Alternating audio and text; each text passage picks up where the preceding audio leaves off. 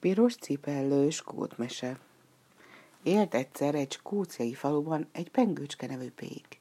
Igen ügyes pék volt, olyan gyönyörű tortákat sütött, hogy más olyat nem is tudott. A falu másik két péke sütötte a kenyereket, ő csak a tortákat készítette. Pengőcske ügyes volt, nagyon ügyes, de bizony égtelenül lusta. Olyan lusta volt, hogy néha még azt is hagyta, hogy a kemencében kialudjék a tűzsütés közben, mert arra sem vette a fáradtságot, hogy tűzre rakjon, vagy kicsit megfújja a lángot. De nem csak ez volt a hibája, a fukarságát is jól ismerte az egész falu. Senki sem mert szívességet kérni tőle, mert ha pengőcskének valami kis haszna nem származott a dologból, akkor bizony egy ujját sem mozdította. Történt egy nap, hogy pengőcske sütött három tortát, kettőt eladott délelőtt, ám a harmadik a kirakatban maradt, és késő délutánig senki sem akarta megvenni.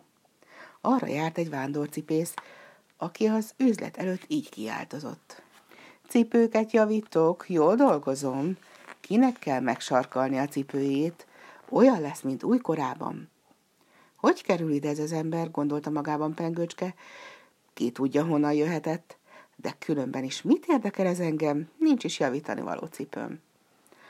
Kukucskált az ablakon át, hát látján, hogy a cipész móhol lesi a kirakatban díszelgő tortát.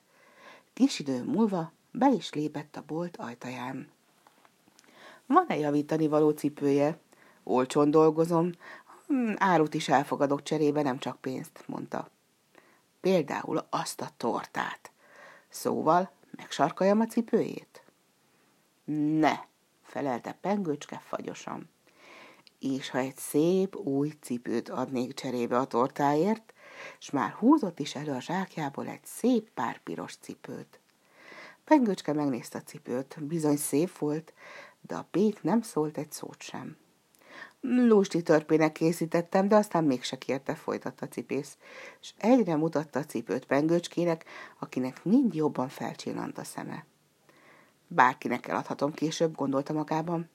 A torta elromlik, ha sokáig itt áll, de a cipő bizonyosan nem megy tönkre egy hamar. Szóval, kössük meg az üzletet, kiáltott fel hirtelen, azzal már vette is ki a tortát a kirakatból, odaadta a cipésznek, az pedig átadta neki a cipőt. Pengőcske azon mód fel akarta próbálni az új lábbelit. S láss csodát, a cipő a legnagyobb meglepetésére úgy általában, mintha ráöntötték volna. Hinnye, de boldog vagyok, kiáltott fel hangosan pengőcske. Nyomban iszom is egy pohár bort, rágyújtok egy szivarra, s leheveredem a díványra, hogy jobban lássam a cipőt.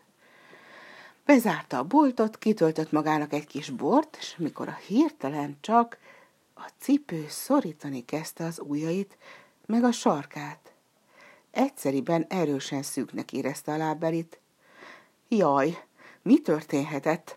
Sirángozott a pék, s megpróbálta levenni a cipőt, de nem sikerült neki, mintha bizony ráragadt volna a lábára.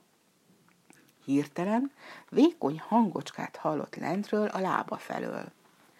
Hogyan zárhattad be a boltot fényes nappal? Hát nem látod, milyen forró még a kemence? És a padlót hogy-hogy fel sem söpröd? Végezetül a hangocska egy dal dúdolt. Fuss, szaladj, meg se állj, táncolj, seprű, fakanál. A cipő pedig már annyira szorította a pengőcske lábát, hogy a szerencsétlen pék alig bírta elviselni a fájdalmat. No, és ha igaza van a hangocskának, jutott eszébe, s megragadta a seprűt. A fájdalmas szorítás egyszeriben enyhülni kezdett, s ahogy pengőcske a padló csöpörte, úgy tűnt, mintha egyre tágulna a cipő. Mire pengőcske még a kemence zugait is kitakarította, a cipő olyan kényelmes lett, akár egy papucs. Most már igazán bezárhatom a boltot, és főzhetek magamnak egy finom vacsorát, gondolta magában. Bezárta a ház kapuját, s már épp elővette cserpenyőt, mikor egyszer csak érzi ám, hogy már megint szorítja a cipő. Amint fájni kezdett a lába, megszólalt a kis hangocska is. Hogyan ehetnél egy olyan házban, ahol még be sincs ágyazva? A tegnapi piszkos tányérok is itt állnak még nagy halomban a mosogatóban. Azzal énekelni kezdett. Fuss, szaladj, meg se állj, táncolj, seprű, fakanál. Pengőcske rögves tudta, mit kell tennie, és még serényebben kezdett dolgozni. Fél óra kellett csak, vagy egy kicsivel több, s csillogott-villogott az egész ház. A cipő pedig ismét nagyon kényelmes lett. Mikor a pék aludni tért, könnyűszerrel ki tudott bújni belőle.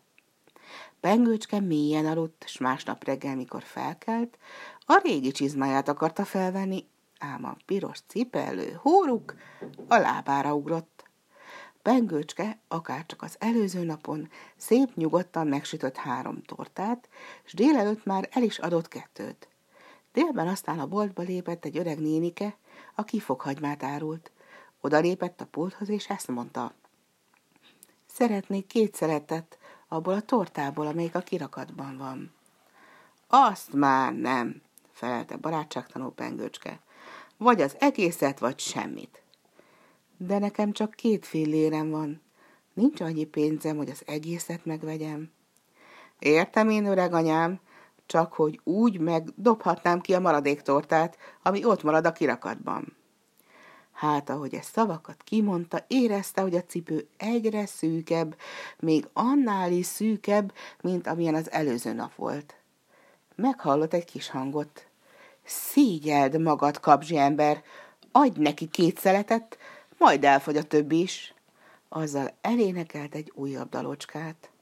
Vágd, szeld, adjad már, kap tortát, ki erre jár.